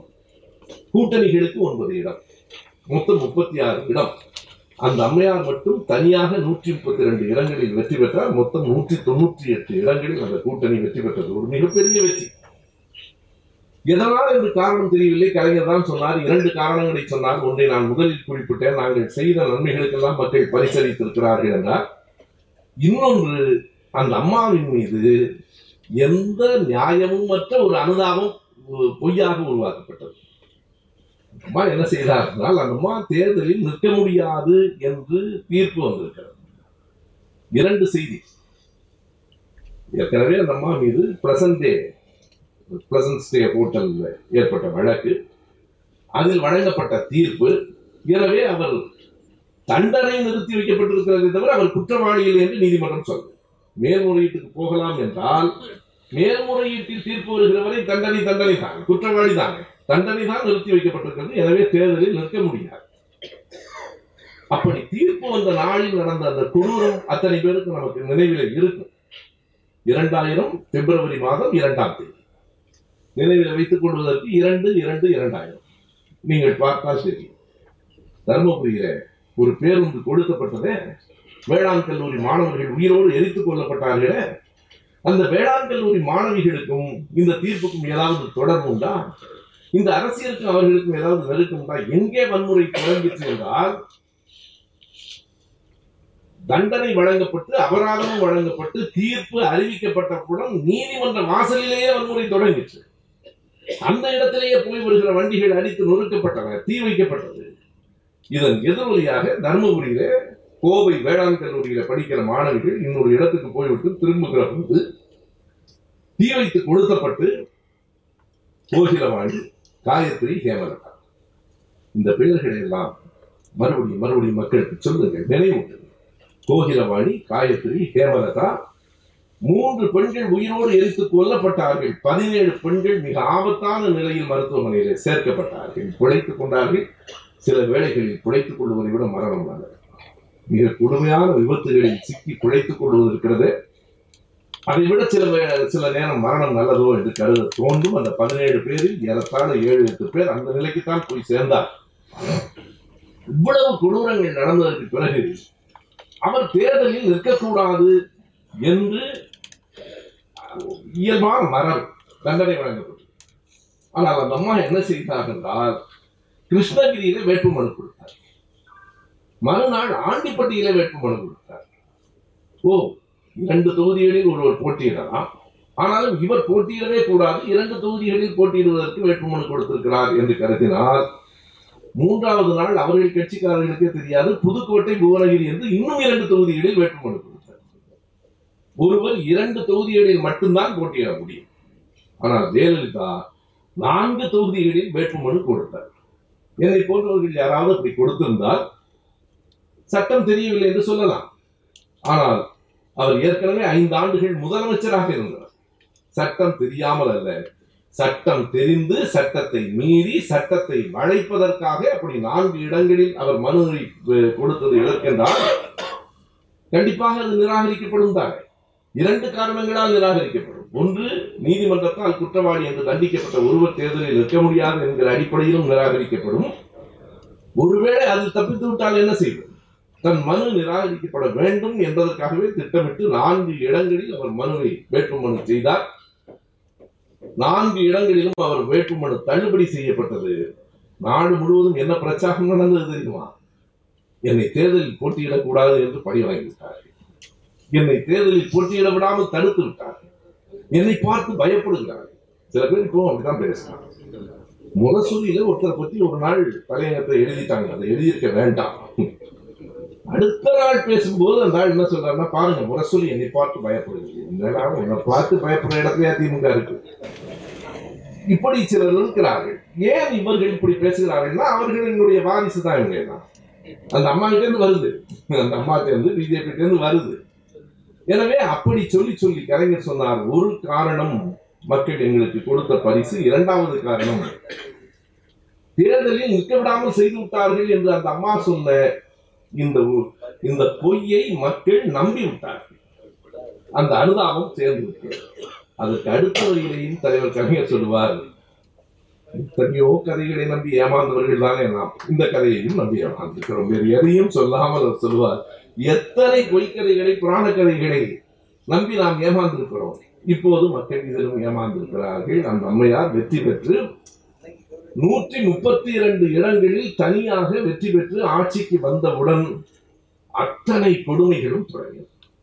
இதுதான் ஏறத்தாழ அந்த இரண்டாயிரத்தி இரண்டில் ஆட்சிக்கு வந்தது. ஒன்றிலிருந்து இரண்டாயிரத்தி மூன்று வரைக்கும் நடந்த கொடுமைகள் அனைத்தும் நமக்கு தெரியும். மிக பெரும்பான்மையான செய்திகள் வெளியிடுவார்கள் நான் ஏன் தொடங்கும் போதே சொன்னேன் இன்றைக்கும் அதே நிலைமை இருக்கிறது என்றால் இப்போதும் கல்லூரிகள் எல்லாம் மூடப்பட்டு விட்டன. போராட்டத்தின் காரணமாக கிறிஸ்துமஸ் விடுமுறை தொடங்கிவிட்டது.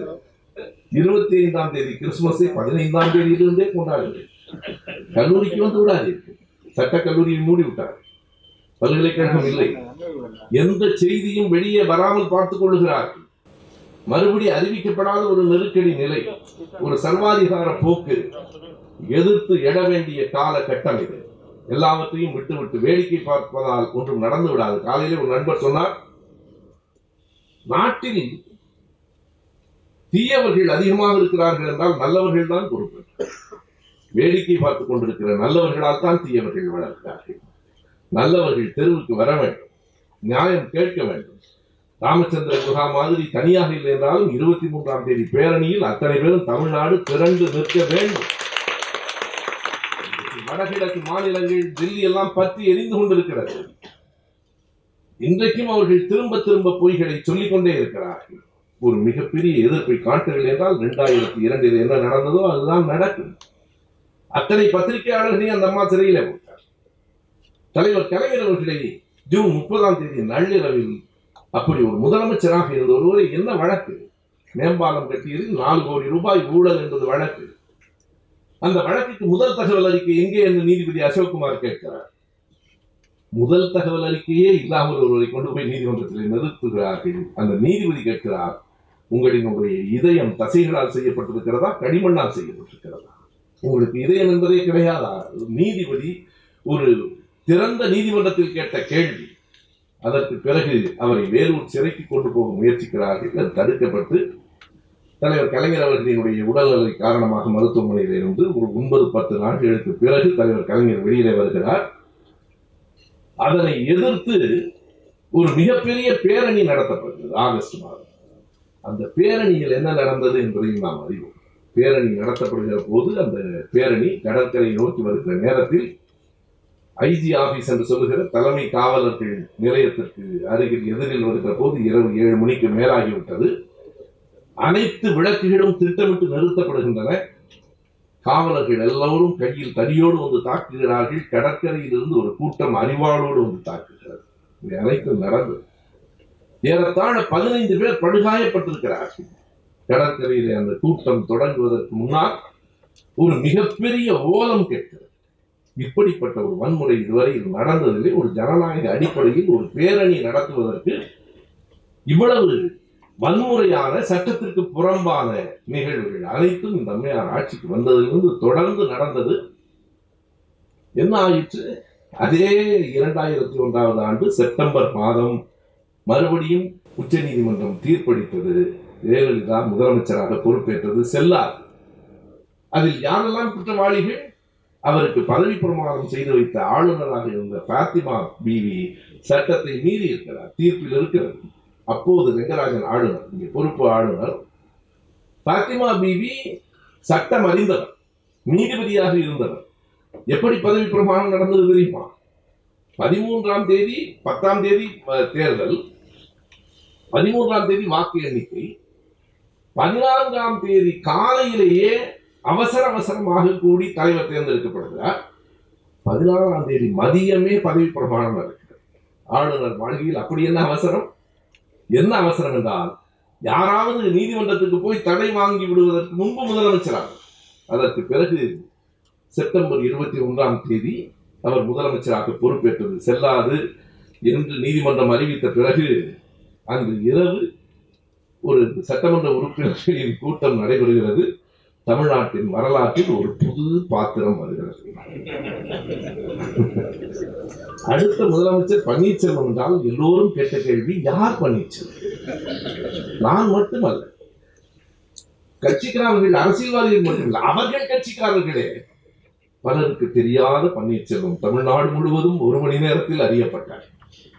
பாருங்கள் வரலாற்றில் நாவலரை போன்றவர்கள். எவ்வளவோ பதவிகள் வகித்தும் எத்தனையோ ஆண்டு காலம் அரசியலில் இருந்தும் கடைசி வரைக்கும் வர முடியாத அந்த முதலமைச்சர் பொறுப்புக்கு பன்னீர்செல்வமும் எடப்பாடியும் வருகிறார் திடீர் திடீர் என்று வரலாற்றில் மாற்றங்கள் நிகழ்கின்றன. நம்முடைய தளபதி அவர்கள் சென்னையில மேயராக வெற்றி பெற்ற போது மதுரையிலே சே. ராமச்சந்திரன் போட்டியிட்டு வெற்றி பெற்றார். அப்போது அவரை எதிர்த்து நின்ற வேட்பாளர் யார் என்று இந்த புத்தகம் படிக்கிற போதுதான் நான் தெரிந்து கொள்கிறேன். ஓ நம்முடைய ஈஜிபுத்து வெங்காயம் தான் என்று. இதுவரைக்கும் உலகத்தில் எகிப்த ஈஜிபுத்துன்னு சொன்ன திரும்ப திரும்ப திரும்ப ஈஜிபுத்து வெங்காயம். ஒரு தரமாவது சொல்லி தொலைச்சிட்டு விடணும். பக்கத்தில் பக்கத்துல இருக்க செயலாளரையாவது கேட்கவில்லை. ஈஜிபுத்து வெங்காயம் தான் என்று தோல்வி அடைந்தார் அவருக்கு தர்மாகோல்னு சொன்னால் நாடெல்லாம் சிரிச்சான். இப்ப ஈஜிபுத்து வெங்காயம் தர்மாகோலை தாண்டி தொடர்ந்து ஒரு நகைச்சுவை நடிகரை அவர்கள் அமைச்சரவையில வைத்துக் கொண்டே இருக்கிறார்கள்.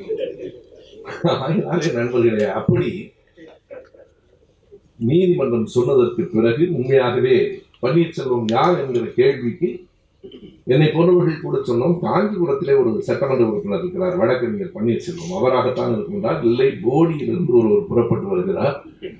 அவர்தான் இன்றைக்கும் பாருங்கள் தமிழக வரலாற்றில் அவர் அறியப்பட்ட ஒருவராக ஆகிவிடுகிறார். அவர் அறியப்பட்ட நாள் அந்த இரண்டாயிரத்தி ஒன்று செப்டம்பர் மாதம் இருபத்தி ஒன்று. அதற்கு முன்னால் யாருக்கும் தெரியாது. அந்த ரெண்டாயிரத்தி ஒன்று செப்டம்பர்ல தான் உலகத்திலும் ஒரு பெரிய விபத்து நடந்தது லெவன் நயன் என்று எல்லோரும் சொல்லுகிற இரட்டை கோபுரங்கள் தகர்ந்ததும் அப்போதுதான் அதற்கு அடுத்து பத்து நாளில் ஜெயலலிதா தகர்ந்ததும் அப்போதுதான் அதற்கு பிறகு மறுபடியும் அடுத்த ஆண்டே மார்ச் மாதம் மறுபடியும் ஜெயலலிதா வந்துவிட்டார். மீண்டும் முதலமைச்சராக வந்ததற்கு பிறகுதான் என்னை போன்றவர்கள் பாதிக்கப்பட்டோம். அப்போதுதான் கொடா வந்து சேர்ந்தது இரண்டாயிரத்தி மூன்று ஏப்ரல் மாதம் பதினாறாம் தேதி அவர் ஒரு அறிக்கை விட்டார். அந்த அறிக்கையை தயவு செய்து ஒவ்வொரு ஈழ தமிழருக்கும் கொடுங்கள். அந்த அறிக்கையிலே தான் பிரபாகரனை கொண்டு வந்து தூக்கிலிட வேண்டும் என்றார். அந்த அறிக்கையிலே தான் ஈழத்தின் ஆதரவாளர்கள் தீவிரவாதிகள் இந்த நாட்டுக்குள் ஊடுருவி கொண்டிருக்கிறார்கள் என்று சொன்னார். அப்போதே புரிந்து விட்டது. அடுத்து ஏதோ நடக்கப் போகிறது என்று அது முதலில் வைகோ அவர்களுக்கு குறிவைக்கப்பட்டது அமெரிக்காவில் இருந்து வைகோ வந்து இறங்கினார். இறங்கிய உடனே அவர் திருமங்கலத்தில் பேசிய பேச்சுக்காக விமான நிலையத்தில் கைது செய்யப்பட்டார். திருமங்கலத்துக்கு அழைத்து போய் சென்னையில இருந்து திருமங்கலம் மதுரைக்கு அழைத்து போய் மதுரையிலிருந்து வேலூர் சிறையில கொண்டு வந்து வைத்தார். பதினேழு பேர் அன்றைக்கு கொடாவிலே கைது செய்யப்பட்டோம். ஆனால் வைகோ அவர்களும் அவர்கள் கட்சியை சார்ந்த ஒன்பது பேரும் ஐயா நெடுமாறன் அவர்களும் அவர்களோடு சேர்ந்து நாங்கள் ஐந்து ஆறு பேரும் புதுக்கோட்டையில நண்பர் பாவாணன் பிறகு நக்கீரன் பத்திரிகை ஆசிரியர் கோபால். பதினேழு பேர் கைது செய்யப்பட்டோம். அதிலும் எனக்கு மட்டும்தான் ஒரு சலுகை.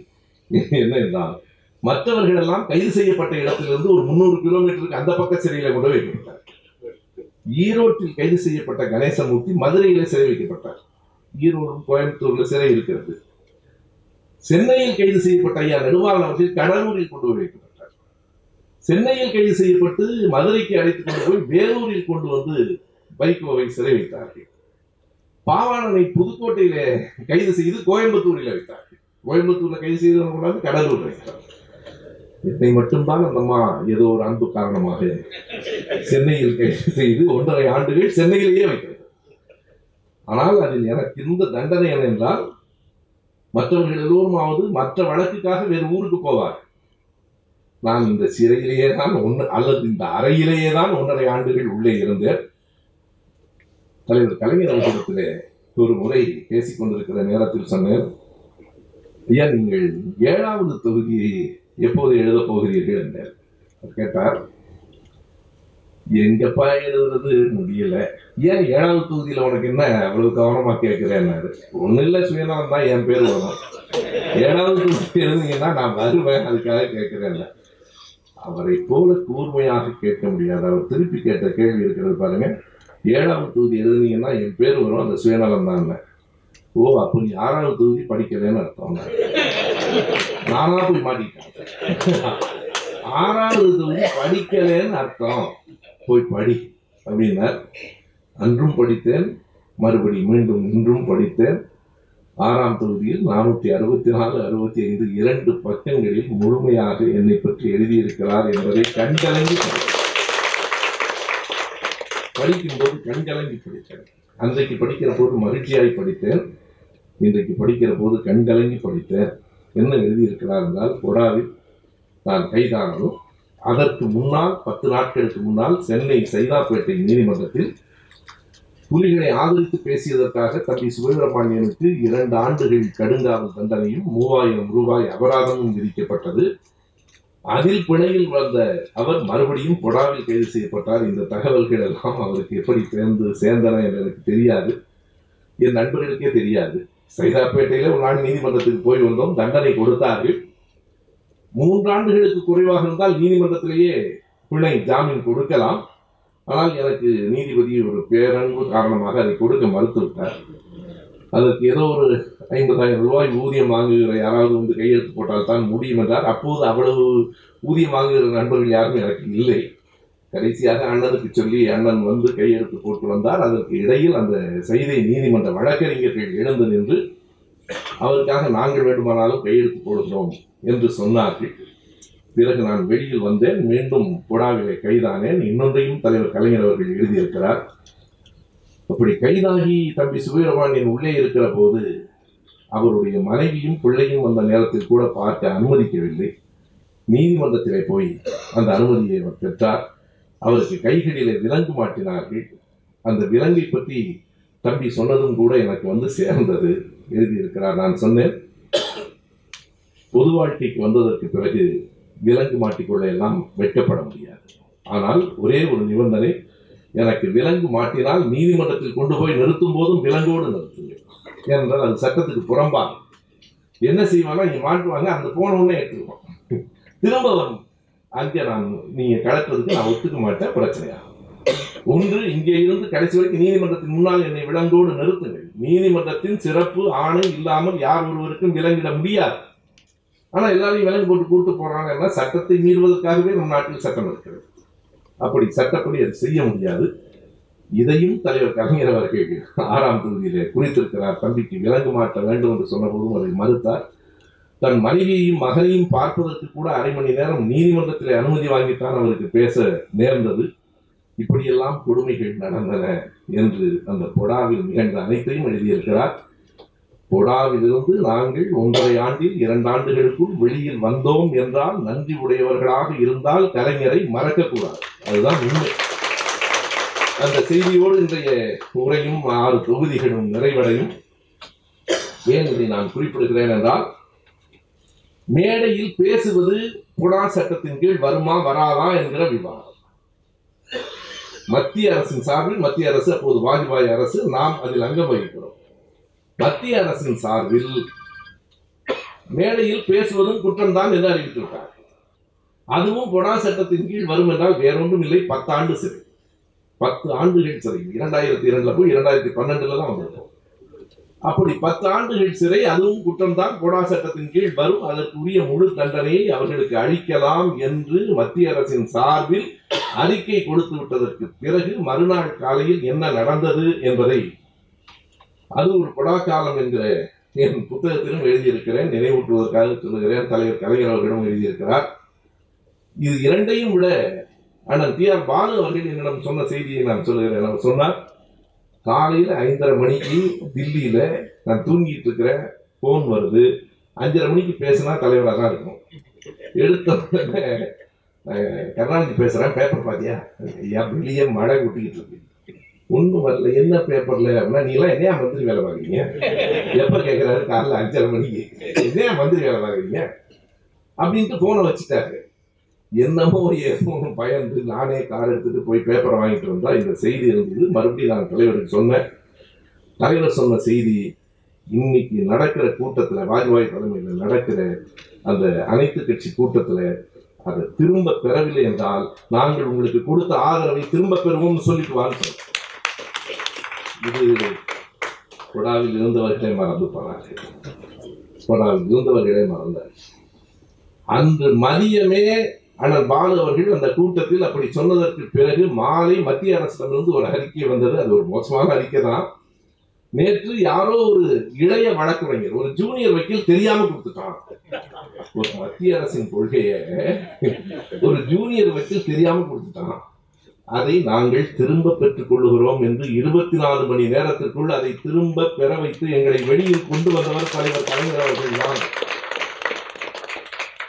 அந்த நன்றியோடு நான் வெளியில் வந்ததற்கு பிறகும் தலைவர் அவர்களின் ஆட்சி வந்ததற்கு பிறகும் ஒரு நாள் பேசி கொண்டிருக்கிற போது உன்னோட வழக்கு என்னாச்சு?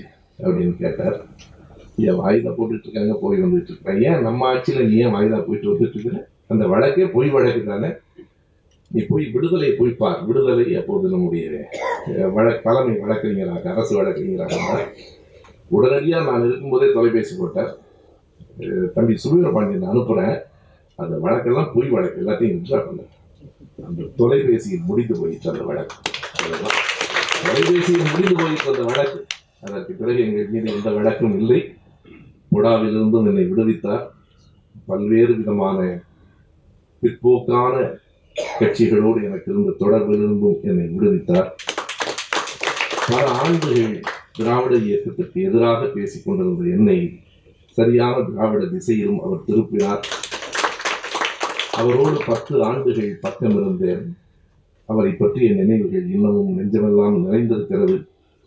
இந்த பதினைந்து மாதங்களும் தொடர்ந்து அவர் மறைந்த பிறகும் அவரோடு இருந்த நினைவு எனக்கு இந்த பெரியார் நூலக வாசகர் வட்டம் தந்தது ஏறத்தாழ பத்து ஆண்டுகளும் பதினைந்து மாதங்களும் தலைவரின் அருகிலும் தலைவரின் நினைவிலும் இருப்பதற்கு இந்த தொடர் எனக்கு பயன்பட்டது. இதற்கு முன்னால் நான் ஆற்றிய எந்த தொடர் சொற்பொழிவும் இதனை விட சுருக்கமானது.